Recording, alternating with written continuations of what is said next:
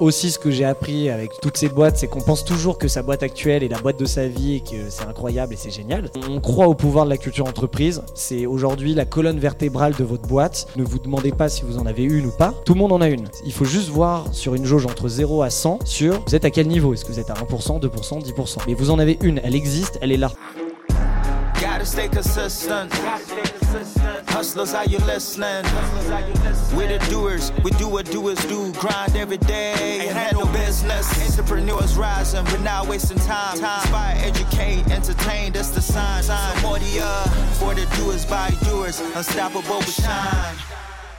Salut les doers, ce soir on reçoit un invité de qualité exceptionnelle, Olivier Ramel pour un Doers Talk, une demi-heure de grosse value et quelques petites questions. Je te laisse checker ça tout de suite, mais juste avant, je voudrais remercier notre partenaire du jour, Shine, le compte pro pour les entrepreneurs et les entrepreneuses, les doers comme nous. Shine, tu les connais sûrement déjà, ils ont réconcilié plus de 100 000 entrepreneurs avec l'administratif et le compte en ligne. Avec Shine, tu vas pouvoir te libérer un maximum de temps et te consacrer à l'essentiel qui est ton business. Tu n'auras plus rien à gérer sur la partie bancaire et comptable Shine s'occupe de tout pour toi. C'est sans engagement et l'ouverture de compte est ultra simple et tu as beaucoup beaucoup de chance car ce grand BG juste ici a négocié pour toi trois mois offerts sur ton inscription. Donc merci à Shine, Juliette et Nico qui nous soutiennent sur tous ces formats sur le média depuis plusieurs mois. Je te laisse kiffer avec l'invité du jour, Olivier Ramel, qui va te partager énormément de conseils sur la culture d'entreprise. Ça n'aura plus aucun secret pour toi à la fin de cette vidéo. Moi je m'appelle Olivier Ramel, j'ai 31 ans, je suis originaire de banlieue parisienne dans le 92. Je suis aujourd'hui donc le fondateur et CEO de Kimono, dont on va un peu parler aujourd'hui, mais c'est pas le but. Le but c'est de parler de culture. Vous allez voir, c'est très lié. J'ai bah, donc 31 ans, mais j'ai monté euh, plus de 6 boîtes aujourd'hui. J'ai commencé assez tôt, vers 18 19 ans, donc j'ai enchaîné les aventures. Euh, la bonne nouvelle, c'est que bah, c'est pas prêt de s'arrêter et je pense que, en tout cas, j'espère faire ça toute ma vie. Aussi, ce que j'ai appris avec toutes ces boîtes, c'est qu'on pense toujours que sa boîte actuelle est la boîte de sa vie et que c'est incroyable et c'est génial, ça s'appelle la passion, mais que parfois, bah, c'est juste un escalier de projet et, on continue sur d'autres sur d'autres boîtes. Donc euh, voilà, j'ai fait pas mal de choses dans différentes industries. J'investis depuis 2-3 ans maintenant, donc euh, j'ai passé le, le, cap symbolique des 25 boîtes, tout type d'industrie. J'ai pas de thèse particulière, fit avec le projet, fit avec les personnes et, et, euh, et le kiff avant tout, toujours. Paddle player, très important. Euh, qui joue au paddle ici? Deux, bien. Trois, J'aime. Donc je joue au paddle depuis deux ans. J'ai monté une ligue, euh, une marque qui s'appelle Blue Athletics et je suis devenu complètement addict à ce sport. Donc je fais plein de choses. C'est pas encore une entreprise, mais je pense que ça deviendra très vite. Et passionné de la vie, j'aime bien me présenter comme ça puisque euh, très tôt je me suis posé des questions existentielles. Euh, c'est quoi le bonheur? C'est quoi la vie? Qu'est-ce que je veux faire demain? Et j'en suis venu à, avoir bah, beaucoup de gens malheureux autour de moi ou des gens qui travaillent beaucoup et des gens angoissés, etc. Et je me suis dit mais en fait bah, là je traverse, je peux mourir et fin du fin d'histoire. Donc comment on fait pour profiter tous les jours au quotidien le plus apaisé possible, donc sans être anxieux ou stressé. Et euh, je me suis créé une sorte de petite méthode. J'en ai parlé dans un TED Talk que j'ai fait euh, début septembre. C'est dispo sur YouTube, euh, TED Talk Olivier. Et j'explique ma méthode sur comment faire de sa vie sa plus belle expérience avec euh, des piliers, etc. Voilà. Et donc du coup, je me, je me, définis comme ça parce que je suis très curieux, très ouvert et j'essaye de profiter tous les jours. Ça peut paraître un peu bateau, mais ça fonctionne et surtout dans l'entrepreneuriat, ça permet aussi de passer euh, étapes difficiles euh, où, comme on sait, il y a beaucoup de tempêtes et c'est un peu, un peu intense. Ça permet de le vivre avec le sourire et de passer des next steps. Donc voilà pour cette petite intro. Donc rapidement, donc aujourd'hui, donc comment la question c'était comment créer une culture, une culture forte, c'est ça? Et eh ben ça tombe bien parce qu'avec Kimono, euh, c'est notre métier. Donc, maximum d'exemples. On se positionne, donc Kimono, comme des culture designers. Donc, c'est un terme qu'on a inventé. Donc, c'est une boîte que j'ai montée il y a six ans maintenant. Et euh, au début, on était vu un peu comme des ovnis, puisque aujourd'hui, tout le monde en entend parler. Il y a des talks sur ce sujet. À l'époque, euh, zéro. Et notre métier, c'est. donc, vous voyez pas, mais c'est de designer donc, la culture des boîtes avec pas mal de produits. On a quatre métiers. Le premier, c'est de faire des vêtements et des objets personnalisés. Donc, on a dépoussiéré l'univers du bah, du textile B2B, euh, publicitaire, goodies qu'on connaît tous. Donc on a été connu par ça. Euh, deuxième métier, ça a été de faire, euh, après avoir habillé les équipes, c'est d'habiller les murs. Donc on a une partie d'aménagement d'espaces de bureau. Donc aujourd'hui, bah, des espaces comme l'Emlist, c'est pas nous qui l'avons fait, mais on aurait pu le faire, faire des travaux, redesigner les espaces, etc. Puisque votre culture, c'est aussi votre environnement de travail. Pas que, puisqu'on peut avoir une culture forte en télétravail, en remote, etc. Et on en parlera après. Une méthode de, enfin une mission de conseil en culture. Aujourd'hui on accompagne les dirigeants sur euh, comment euh, bah, scanner, mesurer ta culture, la transformer, la transmettre, la rendre actionnable au quotidien avec une méthode très claire, puisque pour la plupart, bah, pour ceux qui se situent entre 4 et 7, c'est peut-être flou, c'est peut-être bullshit. Nous, on a réussi à contrer ça et de le rendre réel, concret et de vous prouver que c'est un levier de succès d'une boîte. Euh, donc voilà, c'est ce qu'on fait avec cette mission de conseil. On accompagne les dirigeants, autant des grandes boîtes que des petites boîtes. Et le dernier métier, qui est sorti en 2021, c'est euh, la partie événementielle, puisque sa culture, faut la faire vivre. Donc du coup, on organise des séminaires, des team building, des off-site. Donc on concurrence toutes les agences Even qui étaient présents, sauf que nous, on les aborde toujours avec le sujet culture. Et on essaye d'expliquer que c'est pas juste une dépense, c'est un investissement et qu'on part de la culture pour justement y répondre. Ça, c'est le quatre métiers, donc We are Culture Designer. Euh, et donc, du coup, waouh, c'est très, très, très violent cet écran. Euh, donc du coup, nous, euh, rapidement, on, croit au pouvoir de la culture entreprise. C'est aujourd'hui la colonne vertébrale de votre boîte. Et si vous vous demandez euh, quand il faut travailler sa culture, bah, c'était hier. Alors après, c'est pas grave, il n'y a pas de stress, mais il faut comprendre que c'est pas. Moi, souvent, on me dit ouais, mais j'ai pas le temps de la travailler. Et en fait, c'est comme votre business. vous avez le temps de démarcher, vous avez le temps de faire du, chiffre, vous avez le temps de communiquer ou de faire un peu de marketing. Bah, ça doit faire partie de vos, vos piliers principaux.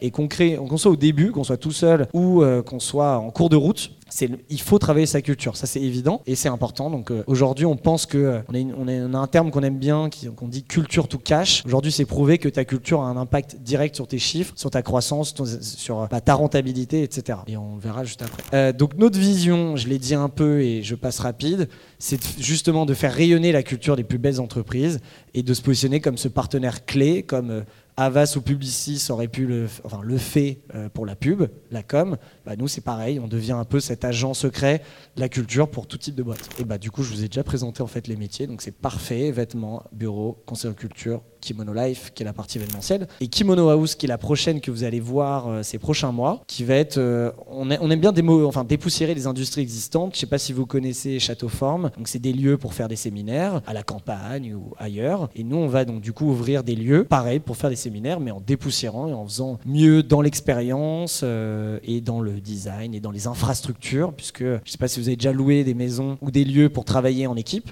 mais il manque toujours la prise au mauvais endroit. C'est pas vraiment fait pour bosser.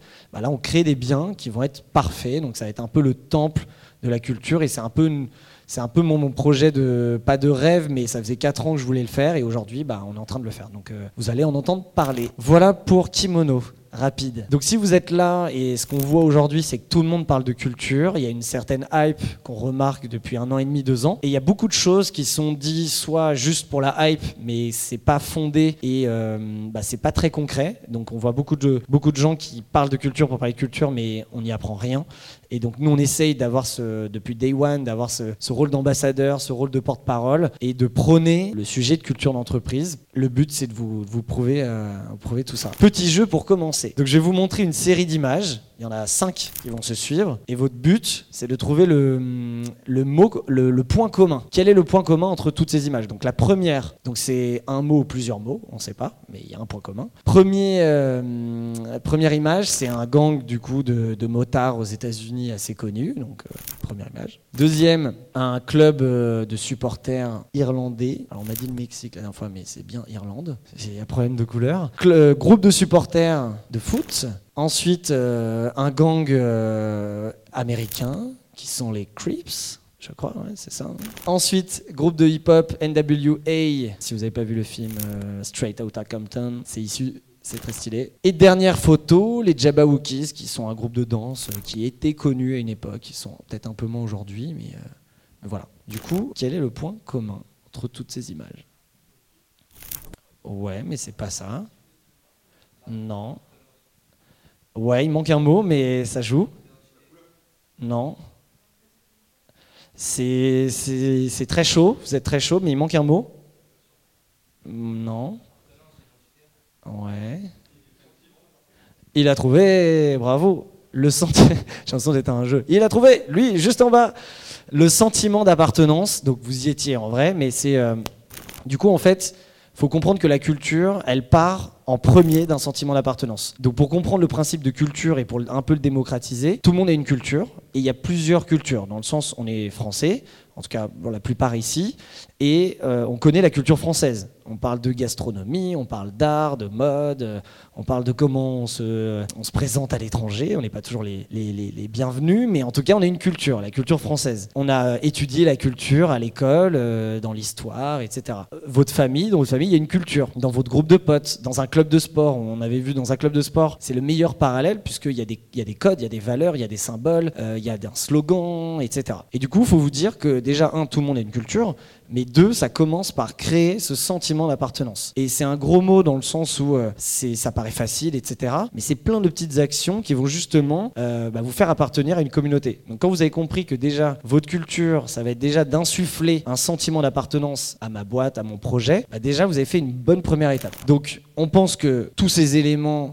qui sont juste ici, bah, c'est ce qui nous permet de, de créer une culture forte. Donc euh, aujourd'hui, on pense que les meilleures entreprises, elles ont. En fait, la culture répond à des, problèmes concrets. Euh, le premier, on dit toujours, il n'y a pas de bons produits, il n'y a pas de bons services, il n'y a qu'une bonne équipe. Et donc, du coup, le, un, des, un des premiers points, c'est de dire, on a besoin d'attirer les meilleurs et on a besoin de les retenir. On sait que bah, notre génération, en tout cas, et même la nouvelle qui arrive, euh, sont assez génération zapping. On a envie de passer à autre chose, on se lasse rapidement, on est attiré, on pense que l'herbe est toujours plus verte ailleurs, etc. Donc comment un t'attire et deux tu fidélises? Comment tu gardes tes talents? Donc la culture répond. Ensuite, la culture, elle répond au fait de bah, prendre soin de ses équipes. On parle beaucoup du sujet de santé mentale euh, en ce moment, mais c'est une évidence. Il faut prendre soin de ses équipes mentalement et physiquement. On a besoin, on l'a dit, de créer. Elles ont besoin de créer ce sentiment d'appartenance. Elles ont besoin de garder leurs équipes bah, motivées lever épanouis, etc. Puisque euh, des gens motivés sont bien évidemment plus efficaces et productifs. Il faut pas la jouer, euh, faut pas manipuler dans le sens euh, je vais te garder motivé juste pour que tu fasses plus de chiffres.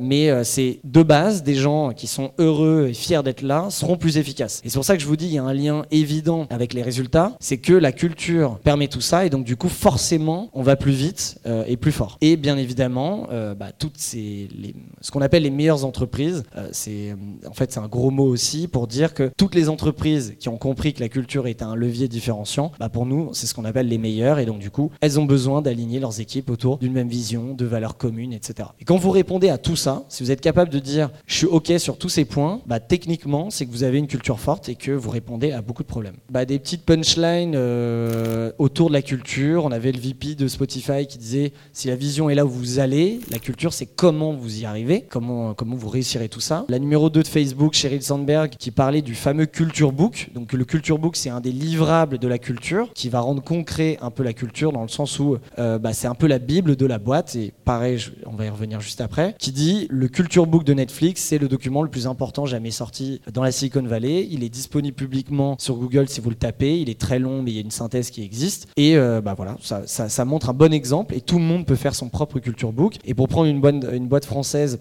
le CEO d'Alan qui nous disait que voilà, la culture a un impact direct sur la façon dont nous construisons notre plateforme. Cela se traduit dans notre approche et nos méthodes de travail. Je ne sais pas si vous connaissez un peu la culture d'Alan, mais ils documentent beaucoup de choses. Ils ont sorti un livre et euh, ils sont très euh, clivants dans leur manière et dans leur approche de bosser, mais ce qui fait que la culture est, forte. Donc, on l'a dit, la culture existe depuis que les entreprises existent. Donc, ne vous demandez pas si vous en avez une ou pas. Tout le monde en a une. Il faut juste voir sur une jauge entre 0 à 100 sur vous êtes à quel niveau? Est-ce que vous êtes à 1%, 2%, 10% Mais vous en avez une. Elle existe, elle est là. Et le plus important, c'est de la comprendre. Et je vais essayer de vous, bah, de vous expliquer avec une méthode qu'on a, a, redéfinie la culture qui vous aide à la travailler justement et de, de faire en sorte que euh, bah, elle fonctionne. Elle est unique et authentique. Vous pouvez vous inspirer des copains, vous pouvez euh, regarder, voir, mais à la fin, ce sera la vôtre et vous pouvez la, la, la customiser comme vous voulez.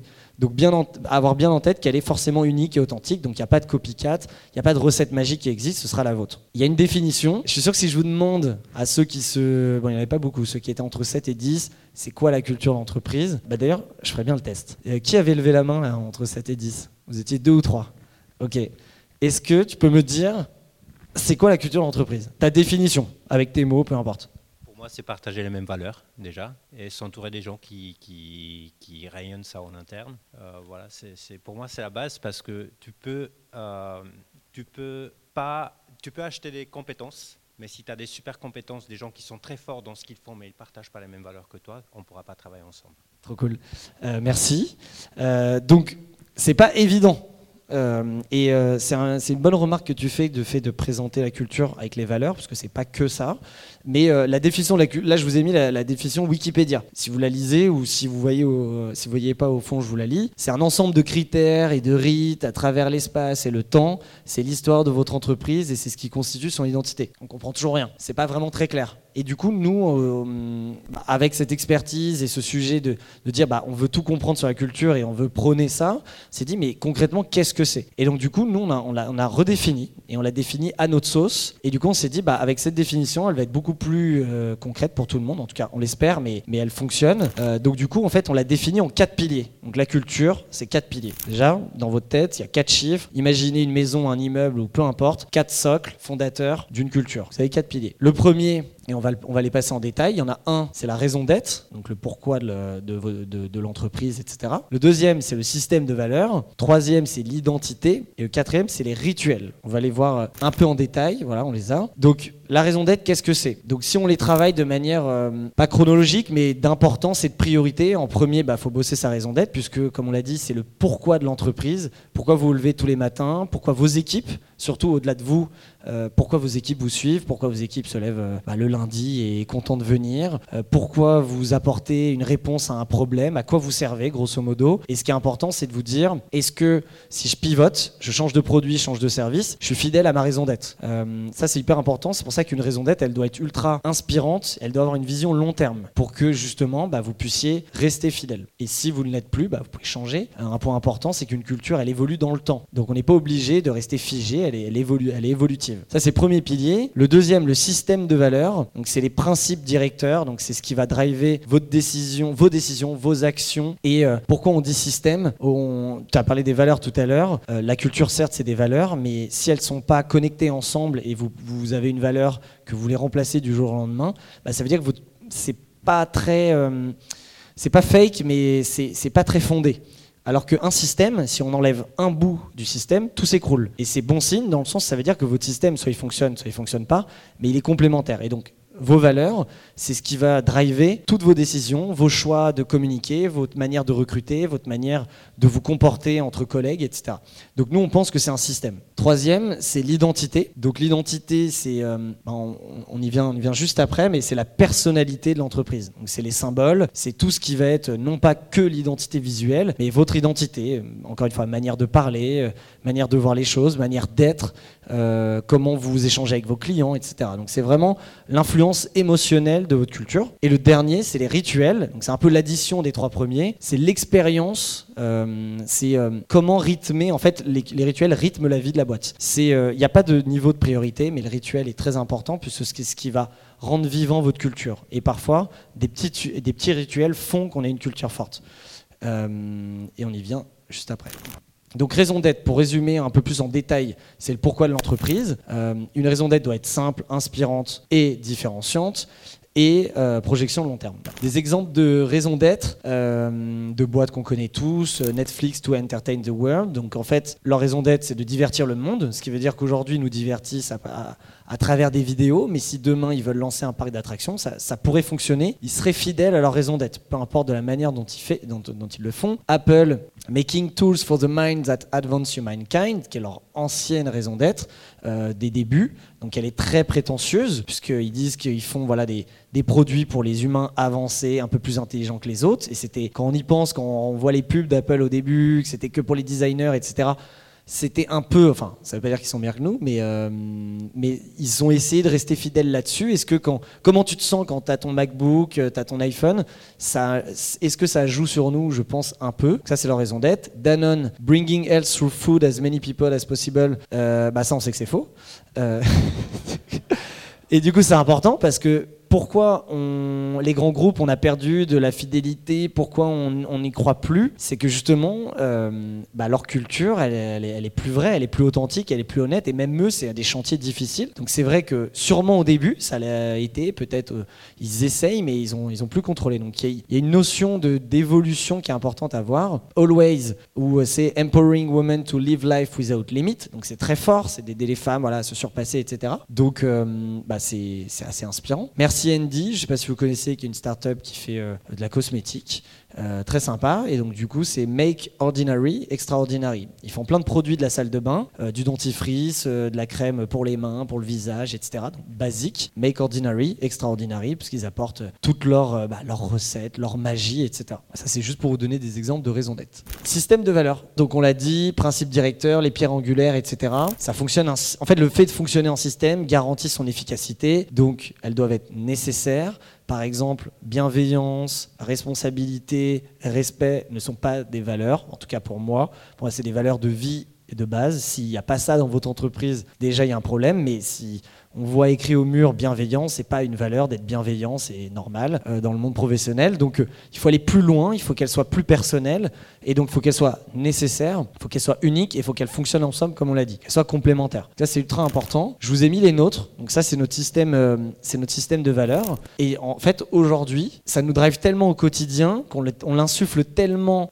dès le recrutement, dès dans notre communication et dans notre manière de décider au quotidien que c'est presque des private jokes, mais du coup ça montre que c'est ancré. Parce que aussi, ça je l'ai pas dit, mais Comment créer une culture forte? Il faut, un, bah forcément la formaliser et la transmettre, mais il faut la répéter, répéter, répéter. Nous, on est bah, culture designer, c'est notre sujet. Et c'est pas pour autant qu'en fait, tous les lundis, je répète des messages aux équipes quand je fais des one-to-one et je glisse des messages. C'est comme ça qu'on imprègne bah, dans la tête. Et donc, du coup, bah, voilà, on a cinq votes. Je vais pas vous les faire toutes, mais si je prends juste la première, We are luminous. Et pour nous, donc c'est important qu'une valeur, elle soit justifiée. Vous pouvez tout dire, mais il faut le savoir le justifier. Donc, nous, on a trois phrases qui la justifient. C'est de dire, bah, on a, on a le pouvoir dans s'élayer la journée de chacun. Qu'est-ce que ça veut dire? Bah, Quand vous faites appel à Kimono ou vous nous rencontrez d'une manière ou d'une autre, on est des gens souriants, on est des gens lumineux et on essaye bah, d'égayer euh, tout le monde au téléphone, par mail, les livreurs qui entrent dans le bureau. On essaye bah, que ce soit pas leur même expérience que tous les, que les autres bureaux où personne les calcule. Nous persévérons à mettre en lumière la meilleure de le meilleur de notre industrie. Comme je vous le disais, on est présent dans des industries existantes depuis toujours, l'aménagement de bureaux, les textiles, euh, l'événementiel, etc. Bah, comment on peut faire mieux? Comment on fait mieux dans l'expérience, le côté bah, sustainable, responsable, comment on arrive à être meilleur dans la qualité, etc. Donc ça, c'est une de nos manières d'être lumineuse. Et la dernière, nous aspirons à égayer chaque rencontre. Donc voilà, ça revient au fait de, bah, voilà, on est lumineux, nous on le voit tout de suite à un candidat, et ça peut être un, facteur de, no-go en fait. Si quelqu'un ne fit pas dans ses valeurs, bah, on a même si c'est la meilleure personne en compétence, on va hésiter. On va hésiter. Donc nous, ça nous, c'est vraiment presque une grille de notation quoi. Apprendre toujours, bien évidemment, avec de la hauteur, puisque euh, il peut y avoir des exceptions et il faut pas rester ancré dans le marbre. Mais euh, nous, nous drive. Donc il y a We Are Simple, We Are Intense, We Are Fierce, Game On, et tout ça nous drive. Et dès qu'on qu'on fait quelque chose, on doit être dedans, toujours. Et le jour où on n'est plus dedans, c'est soit qu'on a fait une erreur, soit c'est que ce système ne fonctionne plus. Donc on le fait évoluer. Nous, on l'a déjà fait évoluer deux fois. Là, aujourd'hui, pour l'instant, il nous, correspond bien. Ensuite, l'identité, on revient un peu plus en détail. Euh, bah, on l'a dit, c'est la personnalité. Euh, j'ai un schéma, hop. Du coup, si vous imaginez un iceberg et que c'est votre culture ou c'est votre entreprise, tout ce qui est en dessous, donc immergé euh, sous l'eau qu'on ne voit pas, le plus profond c'est la raison d'être. Ensuite le système de valeur et en fait l'iceberg, enfin l'identité, c'est la partie visible de l'iceberg. Euh, c'est euh, ce qu'on voit, c'est la partie tangible de la culture. Donc on fait référence souvent à la marque employeur égale culture, mais c'est l'inverse. Et l'identité, en fait la marque employeur peut être un peu le pilier identité. Votre belle page sur Welcome to the Jungle ou sur vos réseaux sociaux, comment vous communiquez sur vous, vos beaux produits kimono, tout, ce qui symbolise encore une fois l'identité. Et donc c'est la partie visible. Elle est très importante puisque c'est celle que les gens vont retenir. Mais s'il n'y a rien derrière et que c'est pas fondé, derrière ça marche pas et c'est ce qui fait ah la culture elle est toxique ah en fait c'est du bullshit ah ça va pas c'est tous ces effets là qui font qu'en fait tout ça marche ensemble ces quatre piliers ils fonctionnent ensemble et du coup rituel euh, qui est le dernier pilier. Donc, c'est des moments qui rythment la vie d'une équipe. Euh, on appelle, en, fait, le rituel, là où c'est important et là où je peux insister, c'est qu'il ne faut pas tout ritualiser. Il faut garder cette spontanéité euh, quotidienne et improviser. C'est important aussi pour le côté authentique d'une culture de boîte. Mais les rituels permettent de cadrer un peu la structure de votre culture. On dit qu'un rituel est un rituel quand c'est récurrent, donc est-ce qu'il il revient plusieurs fois, que ce soit une fois par an ou une fois par semaine? Est-ce qu'il est standardisé? Voilà comment ce rituel est fait. Exemple, euh, voilà comment on recrute. Notre onboarding de nos nouveaux collaborateurs se fait de cette manière, donc il est standardisé. Et est-ce qu'il est partagé? Donc est-ce que tout le monde est au courant? C'est pas c'est pas votre secret à vous. Toute la boîte doit être au, courant. Ces rituels, c'est ce qui va rythmer bah, le quotidien et je peux vous donner un, un petit conseil, mais une petite manière de les piloter. Nous, on a créé ce qu'on appelle le culture plan. Donc vous connaissez tous le business plan qu'on fait tous, euh, j'espère. Euh, et nous, on a fait le culture plan, pareil, sur Excel. Et en fait, on a fait une frise chronologique de janvier à décembre, donc notre culture plan de l'année. Et on a tout indiqué, euh, individuellement, par équipe et collectivement, puisqu'il y a des rituels individuels, il y a des rituels collectifs, etc.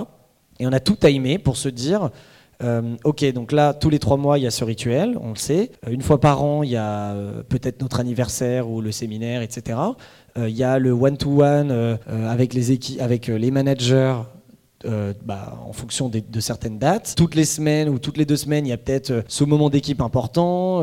voilà, en fait, ça te permet en allez, une heure de ton temps, valider et se dire voilà tous mes rituels. Parce qu'en fait, vous en avez tous. Juste qu'il faut se poser dessus et se dire, ok, qu'est-ce qu'on fait quand il y a un nouvel, arrivant? Qu'est-ce qu'on fait quand, euh, quand on valide, on gagne un deal? Parce que des rituels, on a tendance, et la photo euh, enfin, ne joue pas en sa faveur, c'est qu'on a tendance à, pro, à, à croire que c'est que des moments fun. C'est que, ah, l'apéro, on fait un apéro tous les mercredis. C'en est un, c'est un rituel, mais ce n'est pas que ça. Il y a des rituels de management. Est-ce que tous les lundis matins, il y a une réunion d'équipe importante avec une heure précise, avec un format précis c'est un rituel. Est-ce qu'il y a du reporting par mail, peu importe? Est-ce que vous, vous voilà donc euh, de management Est-ce qu'il y a des rituels de structure, d'organisation? Comment vous êtes organisé dans la boîte? C'est des rituels. Il y a des rituels de célébration. Euh, est-ce que quand vous signez un deal, il se passe quelque chose? Est-ce que quand vous accueillez quelqu'un, ça dépend des business, mais vous accueillez quelqu'un, vous êtes en rendez-vous, est-ce qu'il y a, y a un rituel? Donc en fait, quand vous posez, on en a tous, mais il faut le formaliser, il faut l'écrire. C'est comme ça que vous allez voir euh, l'impact de vos rituels. Est-ce que ça fonctionne? Est-ce que ça fonctionne pas? Est-ce qu'on peut faire d'autres Et comment comment on le fait évoluer. Voilà pour euh, les rituels. Mais euh, donc il y a des rituels internes, donc on l'a dit, comme ça ça vous on répète. Management qui vous permettent d'informer, analyser, etc. Il y a des euh, rituels d'expérience talent, donc on l'a dit, onboarding, loveboarding, très important, la vie d'équipe, etc l'engagement, euh, les célébrations, petites victoires ou grandes victoires. Et si on s'arrête sur les, célébrations, ça peut être des victoires individuelles, ça peut être des victoires euh, collectives. Il y a, hum, et donc vous vous rendez compte, en fait, vous allez vite en avoir 30, 40, 50, timé dans le temps et ultra clair. Et déjà, rien que ça, vous faites vivre votre culture. Ensuite, on l'a dit, la culture n'est pas que interne ni externe. Euh, elle n'est pas que interne, pardon, elle est aussi externe. Et votre expérience client, votre customer journey, quand bah, vous je sais pas, quand vous avez un lead, qu'est-ce qui se passe? Euh, Est-ce que c'est un call, un rendez-vous? Euh, Qu'est-ce que vous dites? Est-ce que euh, quand vous closez un deal, qu'est-ce qui se passe? Et l'expérience client fait partie d'un rituel externe. Comment vous communiquez avec vos fournisseurs? Est-ce qu'il y a pareil des rituels mis en place? Si vous avez des investisseurs, est-ce qu'il y a des rituels? Vous faites des reporting tous les mois, des présentations, des talks, etc., etc., etc. Et vos partenaires en, tout genre. Donc plus vous allez être rigoureux là-dessus, plus vous allez dynamiser les rituels, plus vous allez faire la différence vis-à-vis de bah, tous vos concurrents ou beaucoup d'acteurs sur le marché. Donc, on l'a dit tout à l'heure, mais je le redis, la culture n'est pas la marque employeur. C'est faux, on le voit partout sur LinkedIn. Euh, et beaucoup de boîtes se disent oh, vite, urgence, tout le monde se barre, il faut travailler notre marque employeur. Euh, bah, ça, c'est grosse erreur, puisque si on travaille que la marque employeur, vous l'avez vu, c'est la partie visible. Donc imaginez une belle façade qui donne envie on entre et derrière c'est le chaos. Et c'est ce qui fait repartir vite les autres, ce qui fait que c'est toxique et on s'en sort pas. Donc la marque employeur est importante parce qu'il faut être visible, mais c'est intégré dans la culture et intégré dans le pilier identité. Ça c'est vraiment important puisque euh, on le voit post-Covid, toutes les entreprises qui ont soit vécu euh, une crise euh, dans la boîte, peu importe financière, humaine, etc. Et leur priorité des RH, c'est se dire il faut travailler notre marque employeur. Mais non, il faut retravailler notre culture. Et aussi, n'ayez pas peur. Je sais que ça peut faire peur de dire, oh là, la culture, c'est un gros sujet, euh, il y a quatre piliers, etc. Mais euh, ce que je dis toujours, bah, c'est les petites pierres qui font les grandes montagnes. Et rien que déjà d'être dans l'action, déjà d'avoir écrit sur un papier votre raison d'être, d'avoir identifié des valeurs, quelques rituels, matérialisé votre identité, bah déjà vous, vous êtes déjà dans l'action. Donc votre culture, elle sera jamais parfaite à 100%. Donc déjà, de faire et de proposer des initiatives, c'est ce qui va vous permettre bah, d'être un peu plus fort tous les jours et de monter dans cette jauge de pourcentage de 0 à 100%, comment ma culture est impactante. Et c'est ça le nerf de la guerre, et c'est, et, c'est pour ça qu'il y a plein de gens qui le décalent, parce qu'en plus on ne voit pas l'impact business direct. Mais je peux vous assurer que euh, c'est prouvé, la culture d'une boîte forte permet d'être beaucoup plus intense sur son marché, plus en croissance, plus rentable, et ça joue sur ses chiffres directement. Donc voilà, petit aparté, mais culture entreprise vs marque employeur, qu'est-ce que c'est? Comment on la mesure? Parce que la culture, on peut l'installer à un instant T, elle bouge, c'est une vision des choses qui bouge, puisque euh, surtout, ce qui est très important, c'est que c'est pas vous qui décidez votre culture, ça doit être co-créé, co-construit, même si vous pouvez insuffler des idées. Et donc, du coup, chaque nouveau individu qui arrive euh, va impacter la culture d'une manière bonne ou mauvaise. Si vous imaginez un énorme tableau avec euh, une peinture, au début, il n'y a que vous, donc euh, peut-être elle est jaune, et vous allez accueillir quelqu'un qui va mettre du orange, d'autres du rouge, etc. Et donc le but d'une culture forte, c'est que ce soit ultra harmonisé, mais s'il y a des taches de couleurs différentes, c'est qu'il y a un mismatch de culture. Donc souvent l'erreur c'est que ça a été top down. Euh, on a pensé notre culture que pour nous et les équipes on s'en fout. Euh, et on pense que euh, bah, c'est pas grave.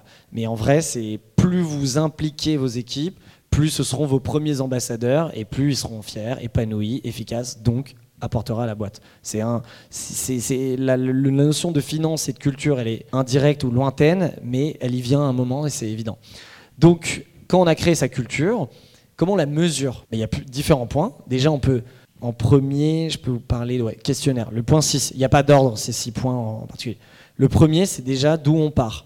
Faites un petit questionnaire en interne, euh, une petite enquête. C'est des questions simples. Est-ce que vous connaissez la raison d'être de la boîte? Ou pour toi, c'est quoi les valeurs de la boîte? Des petites questions faciles. Euh, si euh, vous voulez pas trop de, blocs où on peut écrire un peu ce qu'on veut, vous pouvez mettre des, des notations entre 0 à 5. Est-ce que tu penses qu'on a une culture forte? Si vous avez que des 1, là vous pouvez vous inquiéter. Euh, ça vous permet de, savoir d'où on part, parce que comment mesurer sa, culture, il faut, il faut, déjà savoir d'où on, on, part. Ensuite, le recrutement, euh, c'est clé, on le sait, c'est un gros sujet aujourd'hui. Beaucoup d'entreprises galèrent et surtout arrivent à pas trouver le match. Le culture fit, plus vous avez une culture forte, plus vous allez pouvoir tout de suite analyser dès le recrutement en fonction de vos étapes si cette personne fit. Et je peux vous garantir que euh, déjà, quand il y a un doute, il n'y a pas de doute. Donc ne faites pas cette erreur de ouais, mais il peut changer, euh, ça n'arrivera pas. Et euh, s'il y a un problème de culture, mais que la personne est excellente, pareil, ça ne marchera pas en fonction de votre ambition. Et j'ai fait l'erreur plusieurs fois.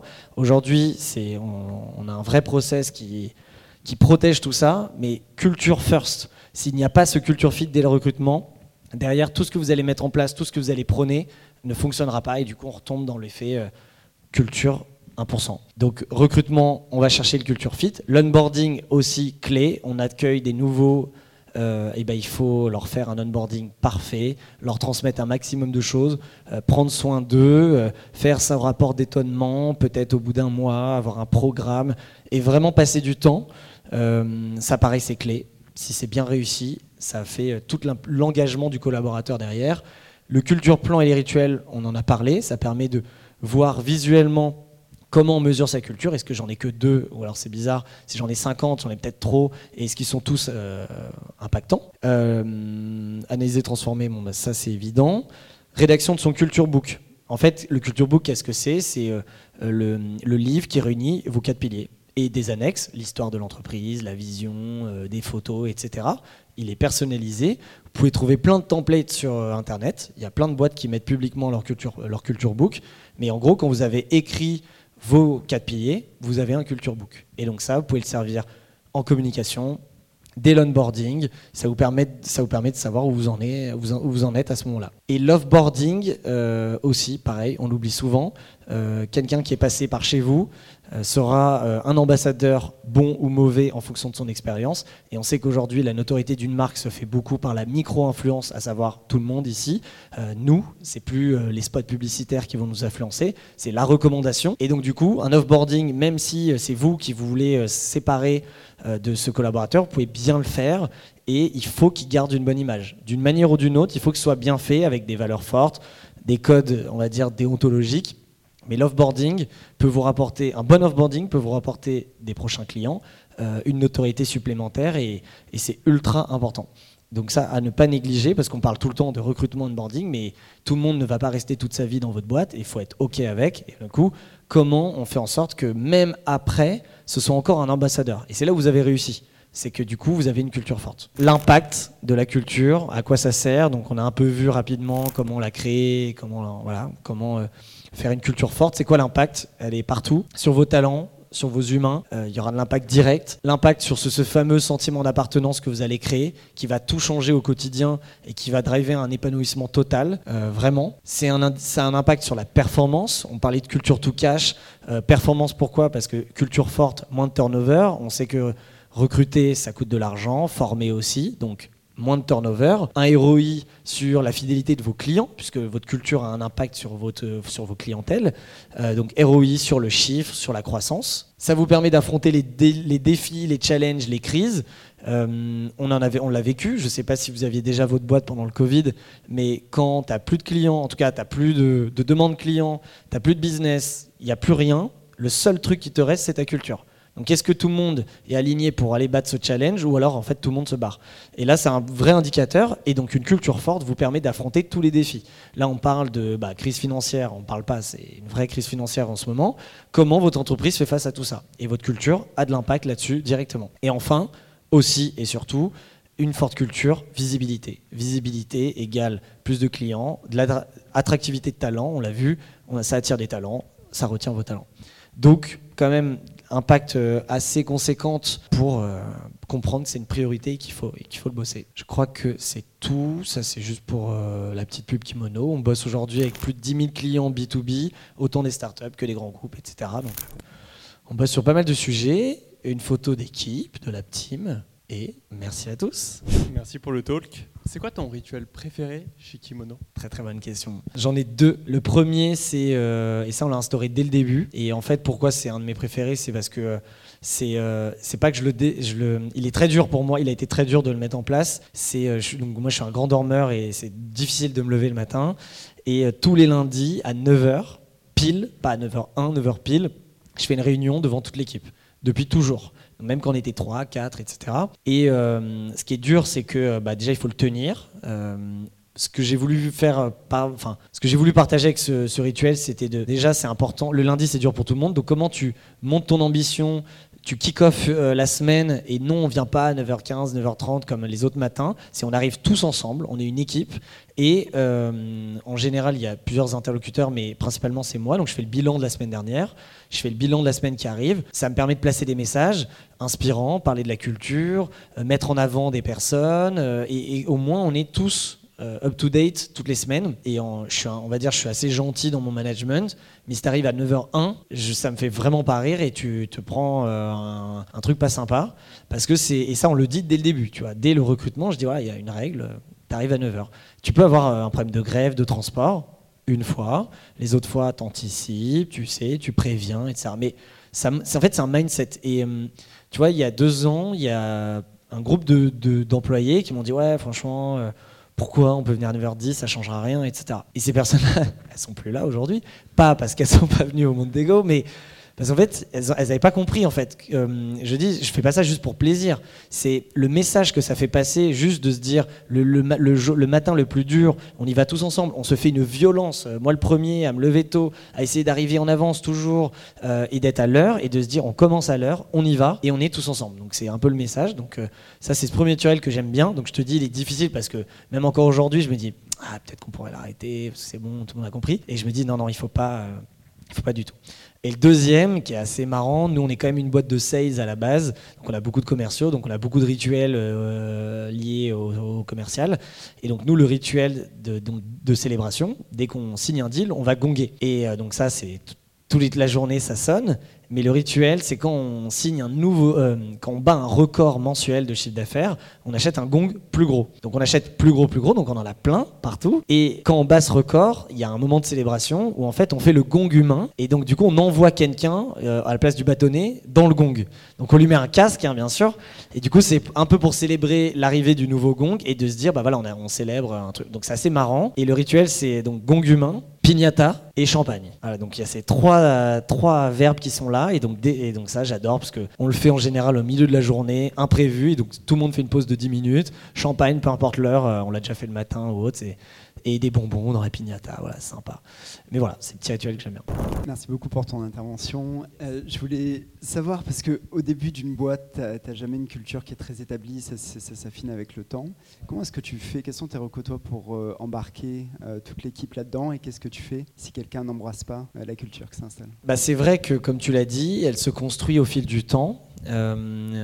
Plus tôt tu y arrives, on va dire mieux c'est. Moi, je pense, en étant honnête, euh, ça a bien mis un an avant d'avoir quelque chose, de, même comprendre les valeurs. Je, pense euh, une bonne année. Et du coup, comment tu fais du coup pour embarquer euh, Alors, ce qui est assez bien fait, c'est que les, les débuts, il y a quand même une émulsion, il y a quelque chose, donc il y a une excitation naturelle qui va donner de la force au projet.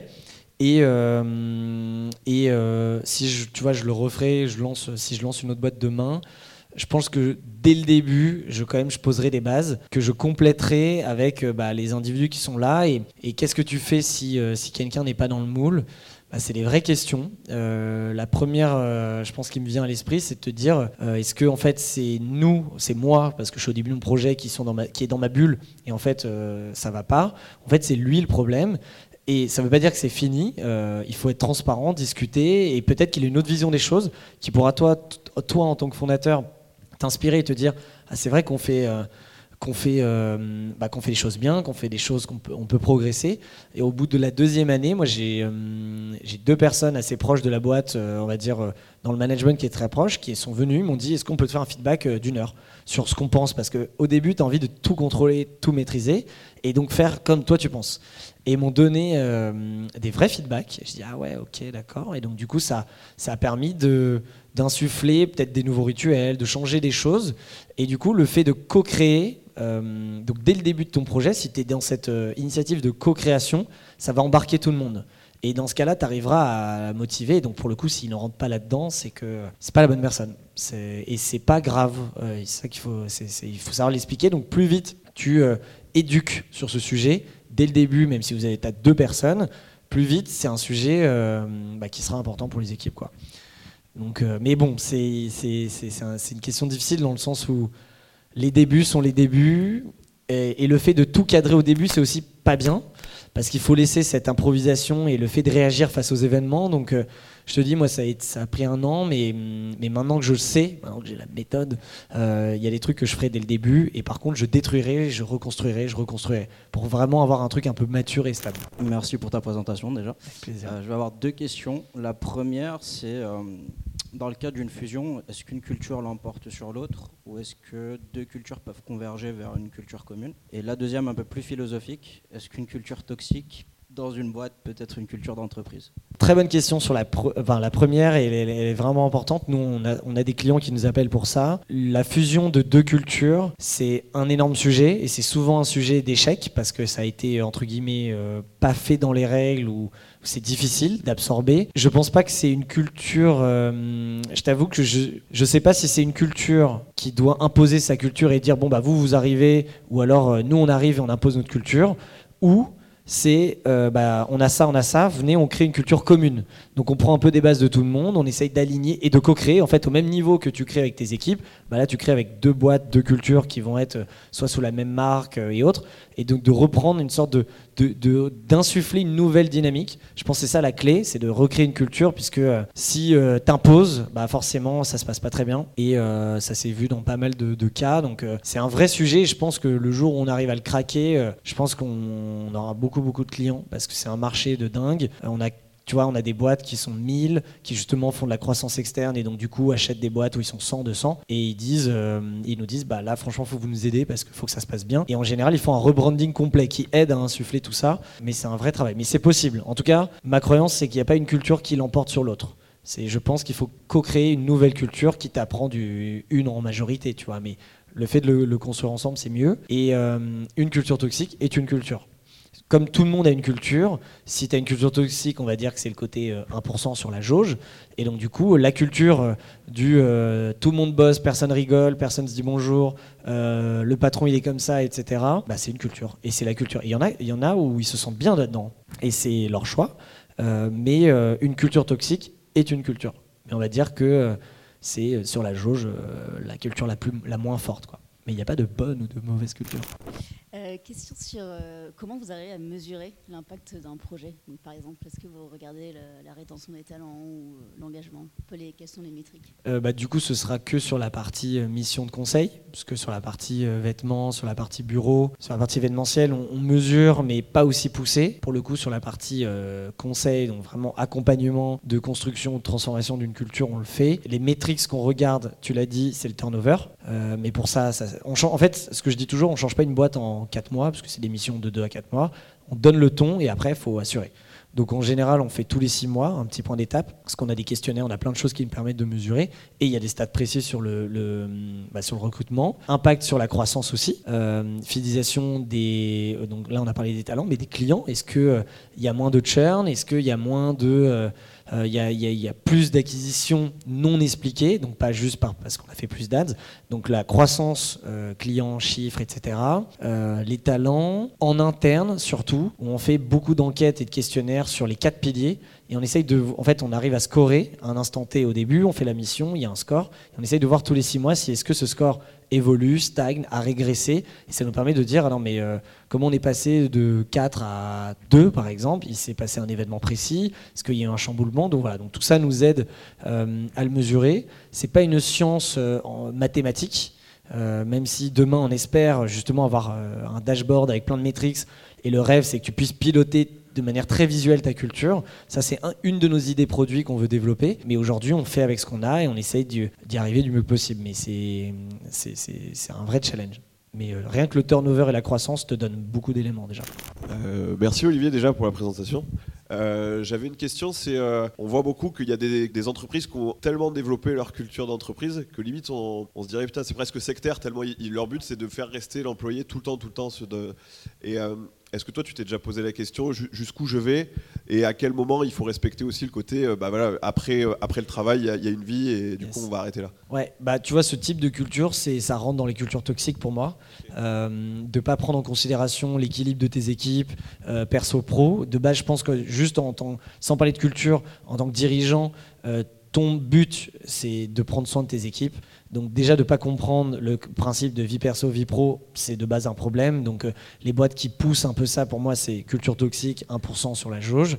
Maintenant, euh, ce que tu disais sur le fait de, en fait, sur la toxicité de, ce sujet, est-ce que, et oui, où est-ce que tu te, euh, tu te, est-ce que tu te poses des questions sur les limites? Oui, forcément. Sur, quand tu vois des, des cultures où tu te dis c'est une secte, il y a deux possibilités. Donc c'est soit elle est toxique, elle est inutile, enfin mauvaise, soit elle est très très forte et elle est clivante euh, au point de dire que c'est une secte. Si euh, les 100% des équipes hein, sont ultra à l'aise avec ça, c'est une culture très forte et c'est génial. Mais toi, de ton avis extérieur, c'est une secte, comme tu le vis déjà. Euh, bah, on a parlé de tout type de culture. Il y a peut-être des, des, communautés où tu te dis non mais what the fuck? Bah, si eux ils sont très à l'aise avec ça, c'est qu'elle est forte. Donc la notion de secte, c'est soit c'est fort, soit c'est très toxique. donc ça c'est ça c'est premier point. Le deuxième que je voulais te dire, oui, c'est sur les limites. Je pense que euh, oui, tu te les poses. Euh, je pense qu'il faut savoir s'adapter avec qui sont tes équipes. Est-ce que euh, c'est des jeunes? Est-ce que c'est un melting pot de plein de, de plein de personnes? Est-ce que vous êtes en, en remote? Est-ce qu'il y a des différents, différents lieux? Et oui, tu te la poses. Mais je pense que si justement tu restes fidèle à tes valeurs et que c'est dedans, bah, tu essaies de trouver ton bon équilibre. En fait, c'est, dis-toi que c'est un équilibre permanent. Tu, tentes des initiatives, et si c'est perçu de manière un peu euh, lointaine ou, mal perçu, c'est que tu es peut-être allé trop loin dans ce que tu leur demandes. Et, euh, mais il faut trouver, le, faut trouver le juste milieu. Et c'est là où tes quatre piliers en fait t'aident à avoir euh, un truc stable, équilibré, tout en prenant soin de les équipes. Donc le but en tant que dirigeant, ce que je te dis, c'est de te remettre en question toujours. Est-ce que je suis dans le bon? Est-ce que je suis pas dans le bon? Et ça, ça t'aide à t'aiguiller et d'y arriver. Quoi. Mais, mais pareil, c'est une remise en question qu'il faut avoir tout le temps. Nous, tu vois, on a donc 6 ans, on est dans la sixième année. Et je pense qu'aujourd'hui, on a une culture très forte. Ça, je le sais parce que bah, on est notre premier client et les résultats des équipes le montrent humainement et, à tout niveau. Et parfois, c'est eux où je me dis, ils sont, presque trop dans la culture. Et moi, je me dis, mais attends, est-ce que c'est ça, c'était ça le but initial? Et donc, du coup, bah, tu, tu, refais passer des messages pour rééquilibrer. Quoi. Moi, je, tu vois, en tout cas, moi, personnellement, je veux pas du tout que ce soit une secte. Je leur ai dit, euh, allez vivre votre vie, kiffez votre life, euh, construisez votre vie euh, personnellement. et moi, je vous soutiens dans vos projets. Quoi. Donc, parce que un moment, tu te tu te crames quoi. T'as déjà eu du coup cette sensation de, de fuite en avant en mode euh, le mec il se prend le. Il, il- il fait le gong humain, tu te dis oh, what the fuck, qu'est-ce qu'on vient de faire ou quoi Non, non, parce que ça c'est trop drôle et on le fait, c'est rare, tu vois. Il y a pas de commotion ou quoi ça Non, mais c'est. En vrai, c'est c'est vraiment c'est une bonne question parce que c'est une question d'équilibre. Et euh, si c'était tous les jours, tu te dis ouais bon franchement c'est abusé là. C'est pas Loot Wall Street ici, mais euh, c'est quand même exceptionnel. Euh, on essaye de le, le- justement si c'est trop souvent ça, ça marche plus. C'est de le faire euh, exceptionnel et, et voilà on le fait rapidement, on le fait bien, mais on n'est pas trop à fond. Donc c'est à toi de te jauger. Moi je suis sûr qu'il y a des entrepreneurs ils seraient comme des fous, ils disent allez on veut être comme le Loot Wall Street à fond et c'est leur vision des choses. Mais mais j'avoue, pour le coup, il n'y a pas trop de trucs qu'on fait trop, on essaye de bien équilibrer. On a plein de rituels et justement on essaye de changer euh, euh, de type de rituel et on, rééquilibre avec, euh, s'il y a des rituels trop fun, on essaie d'amener des choses un peu plus concrètes. Euh, là il y a un nouveau rituel où euh, bah, aujourd'hui on donne euh, une journée par an par employé pour euh, participer à une asso, euh, parce qu'il y a plein de plein d'employés chez nous qui veulent faire des actions un peu sociales, etc.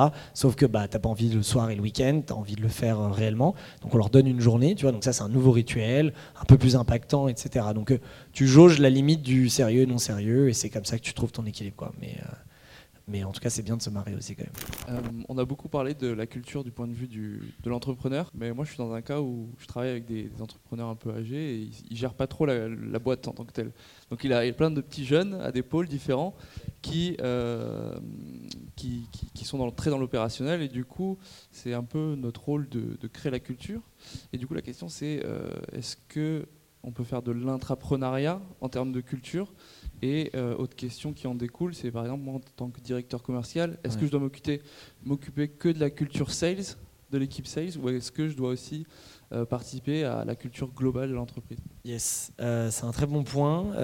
La- c'est vrai que tu as raison, je parle beaucoup de la vision entrepreneur-dirigeant, mais la culture, tout le monde peut être responsable. Ça peut être une équipe volontaire, euh, souvent euh, liée au RH si vous avez un service RH. S'il n'y a pas de RH, c'est une équipe volontaire qui, et on le voit souvent justement dans des boîtes un peu anciennes où les, fondateurs ou les dirigeants sont vraiment pas du tout euh, bons là-dedans, et du coup ils insufflent ça et, ils essaient de guider. Donc il n'y a pas de, de bonnes personnes pour le faire, il faut que ce soit juste des personnes impliquées qui soient bien sûr en discussion avec la direction. Donc euh, tu peux très bien le faire euh, avec un groupe de personnes ou toi tout seul. On, dit que c'est des cultures ambassadeurs et c'est avec eux qu'on bosse en général. Donc euh, franchement, parfois on a des mecs comme toi qui sont des directeurs commerciaux, ils disent non non mais moi je veux faire bouger le truc. Et, et c'est eux qui après communiquent en interne. Donc n'importe qui peut le faire, un- une personne ou un groupe. Et est-ce que culture sales ou pas En premier, c'est culture de la boîte. Parce qu'en fait, de là va découler euh, une culture par équipe. C'est bien d'avoir des, sous-cultures qui sont liées au tronc commun, euh, parce que tu peux avoir des rituels propres aux sales et qui ne regardent pas les autres, ou alors. euh, mais typiquement, toutes les valeurs et tous les, codes et l'identité doivent être propres à toute la boîte. Donc, si tu veux pas créer des silos et des inégalités dans la boîte, il faut bosser la culture entière. Et dans tous les cas, ça touchera ton équipe. Et derrière, tu pourras créer d'autres choses, d'autres rituels ou autres. Mais, mais donc oui, tu peux le faire et fais-le pour euh, toute la boîte. Quoi. Vous êtes combien? 7, ok. Donc ça peut, tu peux gérer. Non, non, non. Euh, ce que je disais, c'est que moi j'ai mis un an à vraiment m'y occuper. Avant, je, je m'y occupais, m'en occupais pas trop. Mais euh, ça peut prendre une journée, une semaine. en fait, c'est comme je disais, c'est plein de petites pierres, c'est plein de petites boules, plein de petites tâches qui vont additionner votre culture. En fait, la culture, c'est pas euh, ah voilà, c'est euh, ce temps de travail. Non, c'est c'est des petites missions, des grandes missions. Tant que tu es dans le mouvement et dans l'action, tu bosses ta culture et donc du coup, tu contribues à faire monter la jauge de d'avoir une culture forte. Donc euh, ça peut prendre ça peut prendre le temps que tu veux et le temps que tu veux investir. Mais ça peut être rapide, ça peut être très long, c'est ça dépend de vous quoi. Mais en tout cas, fais l'exercice, drive ça à, à tes, à tes fondateurs et, et je pense normalement ils devraient bien le prendre et ils seraient même limite contents de- que quelqu'un euh, s'en occupe quoi. Euh, bah, ma question rejoint un peu le, le point d'avant, mais du coup, euh, je me demandais quelle était la typologie d'interlocuteurs euh, qui te commandent par exemple des missions, puisque dans les boîtes que tu montres, elles sont quand même plutôt structurées. Ouais. Donc la culture dans les startups, bon, c'est plutôt le fondateur comme tu l'évoquais, mais après, Est-ce Ouais. que euh, dans les plus grosses boîtes, voilà, on voit que c'est l'inter- l'interlocuteur change pour ce type Yes. de projet Ouais. euh, bah alors, petite boîte, fondateur, dirigeant, euh, avec parfois des bras droits ou autres. Moyenne boîte, ça va être euh, chief of staff, donc nouveau métier, mais DRH, tous les, tous les, toutes les équipes people, RH, etc., qui vont prendre le sujet. Et dans les un peu plus grosses boîtes, on voit un peu tout. Euh, bah parfois, c'est euh, les équipes autour de la direction qui ont des postes de transformation, etc. Donc, euh, des postes très ancrés entreprises qui sont en direct avec le CEO ou les, les dirigeants directs. RH, évidemment, DRH, clairement. Euh, parfois, alors là, on est revenu dans les moyennes boîtes, Office Manager, pas mal, euh, qui vont driver euh, et être un peu ce culture ambassadeur parce que faut pas le créer seul, hein, le. Nous, on invite justement à le co-créer avec pas mal de personnes. Donc voilà, donc euh, RH, Office Manager, toutes les équipes People, les fondateurs, euh, tout ce qui encadre un peu la direction, les bras droits, etc.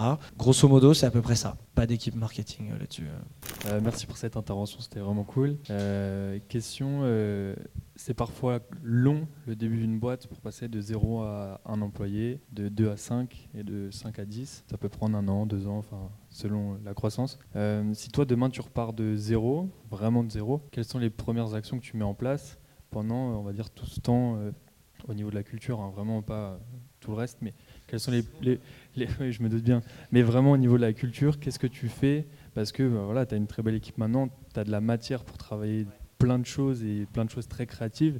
Mais c'était trois pélos à te regarder dans le blanc des yeux, tu es un peu plus limité. Donc euh, qu'est-ce que tu ferais sur ces on va dire, trois premiers créneaux? Voilà. Ok, merci. Euh, bah franchement, c'est pas la taille qui compte. Euh, on peut travailler et avoir une culture forte, tout type de taille. Donc c'est pour ça que si je recommence à zéro, vraiment zéro, euh, et qu'on est trois ou cinq pendant un an ou deux parce que c'est l'activité qui le veut ou parce qu'on a, voilà, comme tu dis, en fonction de la croissance, je pense que bah, je ferai le l'exercice le plus complet possible parce que comme je te disais que tu sois en fait c'est beaucoup plus facile en petite équipe justement d'incentiver tout le monde de que tout le monde soit aligné de, de se parler de transmettre etc quand tu commences à être 50 100 euh, 1000 et là c'est là où tu perds des, niveaux en fait de communication d'où l'importance d'avoir tout formalisé écrit et partagé. Mais au début euh, je pense que l'erreur ce serait de penser qu'elle est là et que bah oui nous notre culture c'est ça. Non c'est de, en fait c'est de se dire on va passer on va bosser on va faire comme un grand groupe et entre guillemets comme un grand groupe comme une vraie boîte structurée. Donc du coup je vais travailler mes sujets culture en priorité et autant que le, business. Ce que je vous disais c'est que la culture apporte le business donc il faut que ce soit une priorité. Et du coup je passerai énormément de temps enfin, d'investir bah voilà sur maintenant que, je connais ces piliers que c'est assez clair pour moi pour le bosser bah je, je prendrai step by step. Je me nourrirai du quotidien et de l'apprentissage parce que je pense qu'il faut pas que ce soit tout de suite parfait. Il faut donner un peu le ton euh, provoquer des initiatives quelques rituels avoir des symboles d'identité. Par exemple nous tu vois sur tous nos posts LinkedIn même nos posts réseaux sociaux on signe toujours We are culture designer en majuscule ça, c'est un élément d'identité. C'est tout con, mais on l'a mis euh, tardivement. Et aujourd'hui, on nous dit Ah ouais, c'est comme ça que je re- reconnais, c'est comme ça qu'on sait que vous êtes des culture designers. C'est des petits détails, mais du coup, euh, bah, petit à petit, avec l'apprentissage de ton marché, tu, mets en place des initiatives. Donc, euh, je, ferai le, plus structuré possible dès le début, et même à 3 ou 4, euh, c'est ce qui fera qu'en fait, ce sera très très fort. Et du coup, ça, ça peut-être accélérera votre croissance, qui fait que du coup, tu recruteras plus vite, plus vite, etc. Si tu as besoin, mais il faut le faire sérieux euh, le plus tôt possible. Euh, juste une question sur euh, le full remote. Ouais. Est-ce que tu as aujourd'hui un retour d'expérience sur euh, l'arrivée du premier employé en full remote et de l'impact finalement sur la culture d'entreprise? En termes, bah, je pense forcément Ouais. rituels, mais pas que. Yes. Euh, tu veux dire le premier, ça veut dire que c'est le, il n'y a pas, il a pas une équipe au bureau et c'est le premier qui va être en full remote. C'est de base full remote. Non, pardon, c'est justement, il y a une équipe. Il y a une équipe en place physique et tout d'un coup il y a, un- il y a quelqu'un en full remote. Ok. Euh, et bah, euh, on l'a vécu. Euh, donc j'ai mon retour d'expérience. On l'a vécu pas vraiment full remote, c'est qu'en fait on a ouvert un pays. Et donc du coup il y avait quelqu'un sur place physiquement là-bas, tout seul. Donc en fait c'était du full remote, mais c'était juste un autre bureau, mais il était tout seul. Et ce qui était, très difficile, c'est qu'il y a plein de choses que tu penses qui sont évidentes, qui se disent, mais du coup, euh, lui ou elle ne le voit pas, ne le ressent pas, et du coup, ça crée tout de suite un, désengagement ou désalignement. Donc là, la, force c'est possible d'avoir une culture en full remote, bien évidemment.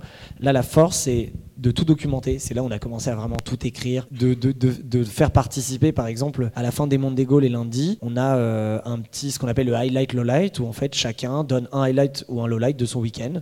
On fait un petit tour de table de 3-4 minutes, ce qui souvent c'est assez drôle, c'est sympa, et du coup ça met une bonne humeur pour, euh, pour aller après bosser. Et euh, pendant un moment, cette personne, on le, bah, en fait, on, on avait cuté parce qu'on a un bureau à Bordeaux aussi, on avait cuté le hangout et on faisait entre nous. Donc en fait, lui, il n'était jamais intégré et il nous l'a fait remonter un jour. On dit mais oui, c'est évident. Donc maintenant, il est intégré. Donc en fait, tous les trucs qui te paraissent évidents, c'est de te dire comment on peut l'intégrer dedans en écoute, en participation et documenter euh, et, euh, et qu'il y ait des rituels où ils sont intégrés euh, physiquement aussi. si c'est vraiment pas possible, bah, de créer des rituels full, full digital quoi. Et il y en a, tu peux, et, d'être en contact et communiquer. Et quelqu'un qui est vraiment à distance, il faut faire un double effort sur la répétition, sur la communication, puisque une personne qui est tout le temps, qui n'est pas dans le bureau, la stat, c'est qu'elle a de base 40% de moins d'engagement.